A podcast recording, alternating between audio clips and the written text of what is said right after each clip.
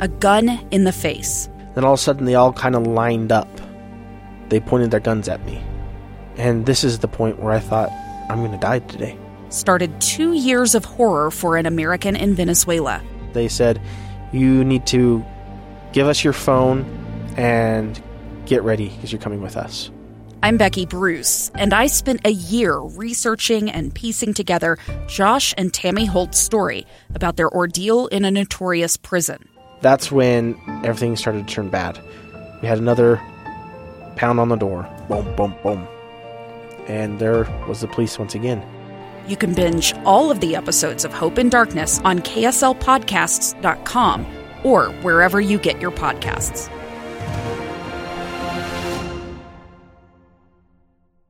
Welcome back to Live Mic. I'm Lee Lonsberry. That science stuff gets me excited. I, I don't really have the mind for it myself, but I am inspired by uh, hearing from those with minds that do. And with those minds, bringing about great innovation and invention and the ingenuity that goes into both, uh, let's say, the cameras that got that spacecraft all the way to an asteroid two million miles away. And if you remember a conversation from earlier in the program, the masks the new uh, innovative masks that can filter out or at least have the potential to filter out pollutants at a rate higher than even 95%. Imagine, uh, imagine inventing something that helps people, that forwards humanity, that protects humanity, that makes a safer place for uh, your children and for yourself, your grandchildren, your friends, their kids.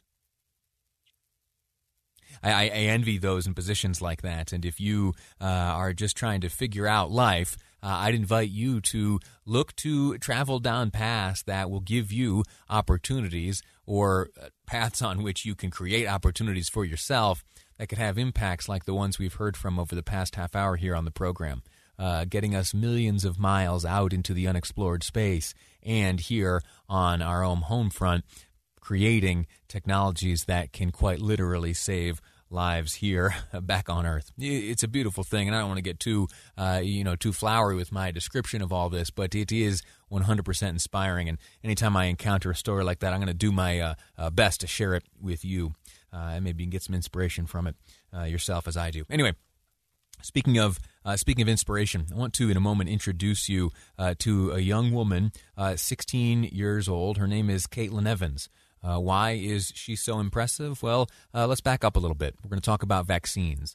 You see, we, have learned much. We've all become what? Armchair epidemiologists, Facebook epidemiologists, I think some have called us. We think we know everything uh, about the spread of the virus, the nature of the virus. We know uh, about there are different strains, uh, and, and, more recently, we have all become experts in the field of vaccinations and vaccines, and specifically the development of vaccines. Number of companies around the world uh, trying to be the first across the finish line, that finish line being the development of a vaccine which receives uh, FDA approval.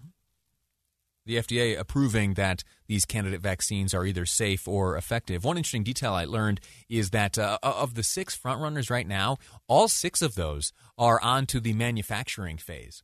Now, that's not to say that they will be ready as soon as they are uh, done being manufactured, but in an effort to accelerate the timeline, should one of these or multiple of these six candidate vaccines receive that FDA approval for safety and efficacy, well, there will already be uh, manufactured batches ready to go. Everything I've shared with you just now has to do uh, not with young people, but rather with uh, older folks, adults we haven't dwelt much on this topic and this reality, but the development of these vaccines happens in phases not only in the way that they are tested, but also on the populations on which they are tested. So, phase one, two, three, that goes through uh, on adults first. And then, once it gets to a certain phase and is deemed to be safe, the FDA then is uh, uh, an organization which will grant approval to move down and test uh, the vaccine on younger people. Well, uh, Pfizer last week uh, received permission to test its vaccine in the U.S. on children as young as 12. It's one of only a handful of attempts around the world to start exploring if any experimental shots uh, being uh, pushed on adults can also protect children. I told you I was going to introduce you to someone. Well, there's a young woman. She's 16 years old. Her name is Caitlin Evans, and she has become the first teen to get an injection of the Pfizer. Uh, the Pfizer study that taking place at the Cincinnati Children's Hospital. Young Caitlin Evans uh, is is really blazing a trail here, uh, and she she talks a bit about uh, her experience and what has motivated her to take this again experimental vaccine. We don't know uh, necessarily what impact it will have on number one the COVID virus itself, uh, and number two, the the individual receiving the vaccine. So, uh, without further ado, why don't you uh, have a listen to some of the thoughts of Caitlin Evans, again, 16 year old young woman who is the first teen to get an injection of the uh, candidate vaccine produced by Pfizer. My brother heard about it on the news back around like May, sometime in the spring, and we were talking about doing it as a family. It feels good, definitely, to be helping them put out a vaccine as soon as possible and just to be helping in any way I can right now. She has some more thoughts here. She shares, uh, elaborating on her encouragement of others to take part. I learned about DNA and RNA and all that stuff in biology in freshman year, and I guess I didn't really know like how it applied to the real world until now. If I don't do it, who will? Like they need as many people as possible. So if you have the opportunity and your parents are okay with it, I would definitely say do it. I don't know, and I'm ashamed to, to, admit this. I I really didn't think about it being broken up by age. I hadn't realized that uh, that the first doses of the vaccine would be uh, available only to adults, and that children will lag behind. The availability uh, and the accessibility to a vaccine by young people will be delayed. Will be delayed. What does that mean for schools? What's it mean for uh, you know interactions between children? What's it mean overall uh, for this pandemic as we battle it. Anyway, uh, I mentioned it was last week that Pfizer received permission to test its vaccine on uh, American children as young as 12. Uh, the, the, vaccines they can't be given to youngsters unless they've been tested uh, in an older age group. I want to talk to you uh, more, or I want you rather to hear from uh, some of the experts on this. I sometimes get a little ashamed and bashful about my ability to explain these complex scientific realities. So, here from the Vaccine Research Center at the Cincinnati Children's Hospital, uh, where that young lady received uh, her experimental vaccine. Here is Dr. Robert Frenck talking about the timing of the trial now starting in kids. We really needed to have the safety and immunogenicity data from adults to feel comfortable that this is the right thing to be able to do to go into adolescence. So it really is the appropriate stepwise approach that's being done. I think by spring we would certainly have enough uh, information to be able to send to the FDA, if assuming everything continues to go well. Okay, so there's uh, one look at the timeline here. Uh, another doctor, this one, Evan Anderson of Emory University, talking about timing, specifically the timing of a vaccine for children. The younger children, I think at this point, it's very concerning that they may not uh, have a licensed vaccine product in time for next school year. It is um, quite important for us to begin the process because this it will take some time to um, to do the studies uh, the right way.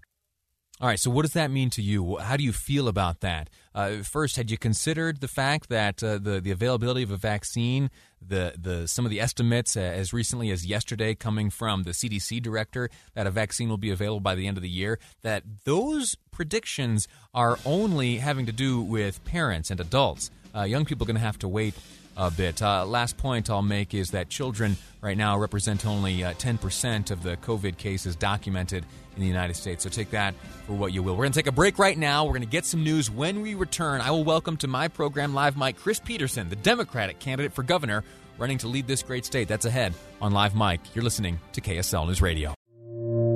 Two friends taking pictures of the rising full moon on a summer night. Two teenage kids doing what teenage kids do when a stranger with a gun and a death wish changed everything.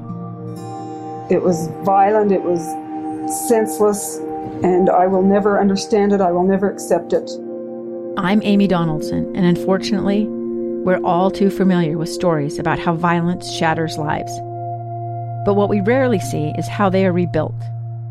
In a new podcast, The Letter, we relive tragedy, but only so we can hear the rest of the story the struggle to reclaim lives, the realities of grief, and the possibilities of forgiveness.